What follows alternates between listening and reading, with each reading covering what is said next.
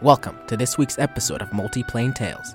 Apologies for the late upload, there was no Wi Fi where I was this weekend. Anyways, this tale is called Nutrients. And dear listener, if you want me to tell your tales, you can send it to multiplanetales at gmail.com. Thanks for listening. A cool breeze rustled the leaves of the forest. Giant leaves, lush leaves that blocked the sun's light from the plants below them. Sunless though it may be, the lands of the forest floor were as green as the leaves that blocked them. Whether it be by sheer determination or the consistent rain of this area, the plants as well as the animals that lived in these great woods flourished. They were resilient, for those that weren't became nutrients. So were the rules of this land. For as long as he can remember, Pax felt that story from the Forest of Warning. Now a shell of its former abundance, the forest raised the baby dwarf that had been left there by bandits. First, aiding the baby to survive.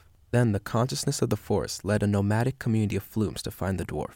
For decades, the flumphs decided to raise the child in the forest. They also found the decaying forest intriguing. The flumphs spent those years trying to create different types of fertilizer, which yielded no result. They attempted different spells and rituals with the same conclusion. What they did notice is the child's affinity to the forest. Pax was a rambunctious kid, always climbing tall trees and jumping around. Though, whenever he was in danger, somehow, he was saved by what can only be described as crazy forest magic. On one of his tree climbing adventures, Pax decided that he was going to beat his branch jumping record. He went to the place he always started. Pax took a deep breath and charged at the first branch. He leaped effortlessly through the first five. Onwards, the distance between the branches was wider. He jumped to the seventh and stopped. It had started raining, and it was pouring. It was intense, to the point of dampening Pax's vision. Already having made up his mind, he continued his challenge. Mustering up the courage, he jumped and landed gracefully on the eighth branch. Trying to pinpoint the ninth to break his record, Pax heard a voice in his mind. Get down, dwarf child. The storm is gonna make your escape dangerous and foolish. Jeffrey, the eldest of the Flumphs, told Pax from the ground. Soon, Pax thought back. He took a few more deep breaths and braced himself. He dug his feet into the woods, prepared to use all his remaining strength. But before he could make his jump, the world turned upside down. The rain had already drenched his face before he even realized that he was falling. Jeffrey tried floating in his direction, but he knew that he could not make it fast enough to catch him. Pax closed his eyes, scared. Right before he hit the ground, a powerful gust of wind caught him in a stream of air until it drifted him into a patch of leaves. He opened his eyes in amazement that he was still alive. Pax got up to check himself for injuries. Just as he thought, he was completely fine. He looked over towards Jeffrey, but saw nothing.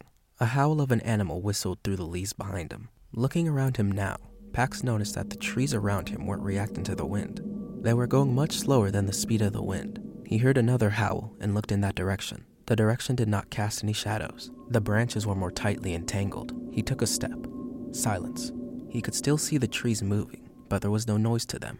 He felt drawn in. He took another step, getting faster with each step he took. Dodging branches as he ran, he made it to a clearing with the moon shining down on an animal. He cautiously approached it. A dark, slender, multi tailed black cat laid at the center. The animal was huge, and it was breathing, deeply but weak. As Pax looked to find the animal's face, he saw it had been slashed in the guts. Its fur was matted with its blood. Some of it had dried up from the heat emitted by the moons. Pax laid his hands on the beast, and it lifted its head to look at him. I'm sorry you were hurt, but I'm happy to help you. He placed his other hand on its head and closed his eyes. His hands became translucent as his hands sank through the beast's flesh. It let out another howl as the life was drained from its body. Pax could feel the beast's soul leave its chilled remains. He muttered a few more words under his breath. Seconds later, mushroom and other forms of fungi rapidly covered the body of the displacer beast, quickly dissolving its body back into the ground. Pax could feel the energy of the creature spread throughout the parts of the forest. Before being able to process his actions, Pax found himself in front of Jeffrey, who was surprised to see him there. Jeffrey questioned Pax about what happened after the wind caught him. Pax told him about the experience. He told him how it sort of felt like a dream or a vision. Worried, Jeffrey brought the boy back to camp to let him sleep. The moment Pax closed his eyes, he found himself back in the dark, moonlit clearing. Nutrients, he felt from the trees. His feet dug deeper into the soil until it reached a mass of roots. He felt the excitement of the plants from his gift. They looked more vibrant around him, reflecting the moonlight with a lighter shade of gray. Connected with the earth, he noticed a brittle, dry tree. Its branches cracked from the pressure of the wind. The speed of the trees around him slowed once more, moving as if they were wading through molasses. Pax stood there as he felt the roots of the trees move beneath his feet. Faster than they should be able to move, The roots sprouted from the ground around the brittle tree and wrapped themselves around it.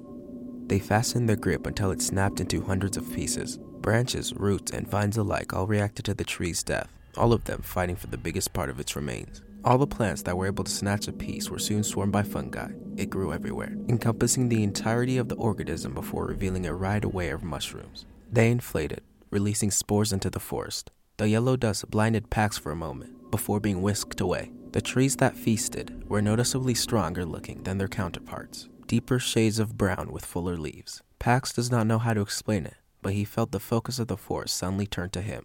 He felt the pressure of the wind hit his skin harder, like little needles prickling his skin. The roots under his feet entangled themselves around his legs, rendering them useless. Pax looked around and nodded his head.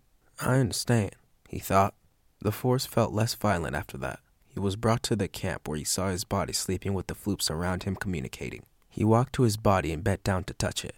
He opened his eyes to the sunlight being blocked by a couple of gigantic leaves. He rose to prepare for the day. The community of flumphs were assembled in the center. When they noticed Pax, Jeffrey moved towards him.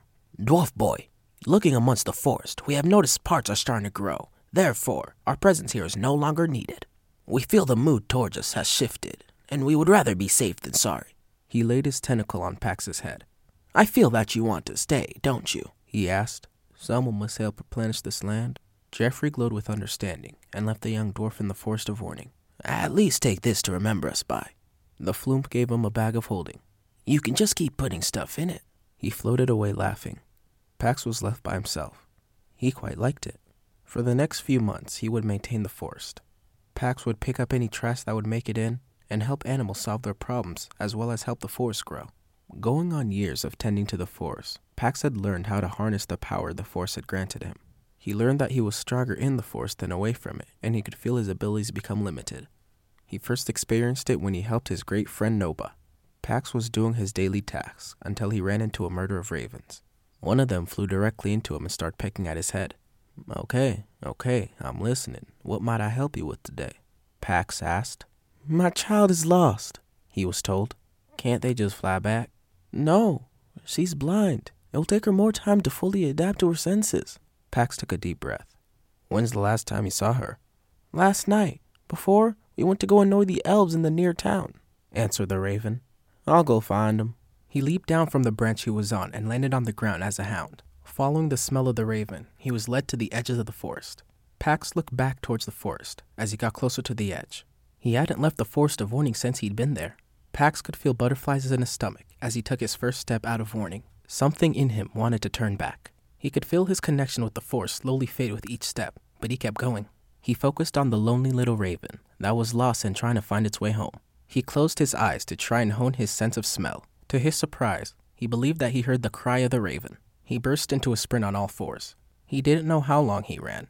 He just kept going and going till he got closer to the sound of the crying raven. He ran into the outskirts of an elven town. It was protected by a semi transparent magic barrier with a few guards close to the entrance. Still in dog form, he went to hide in some bushes due to some commotion near the gates. He spotted all the guards huddled up in a circle. You must have gone full senile, said a guard. No outside animals in Cedar Falls. Pax noticed there was an individual on the ground in a protective position. Please, said a feeble voice. This little one is hurt, and we can save it. You? You couldn't even save the ones you loved, said another as he kicked the feeble person. The rest of the guards laughed as they joined in on the kicking. I mean, why don't you and that stupid raven just die? I mean, you could see the people that actually care for you again. Pax finally noticed the raven that was under the old elf. The elf was making sure that none of the kicks would reach the raven.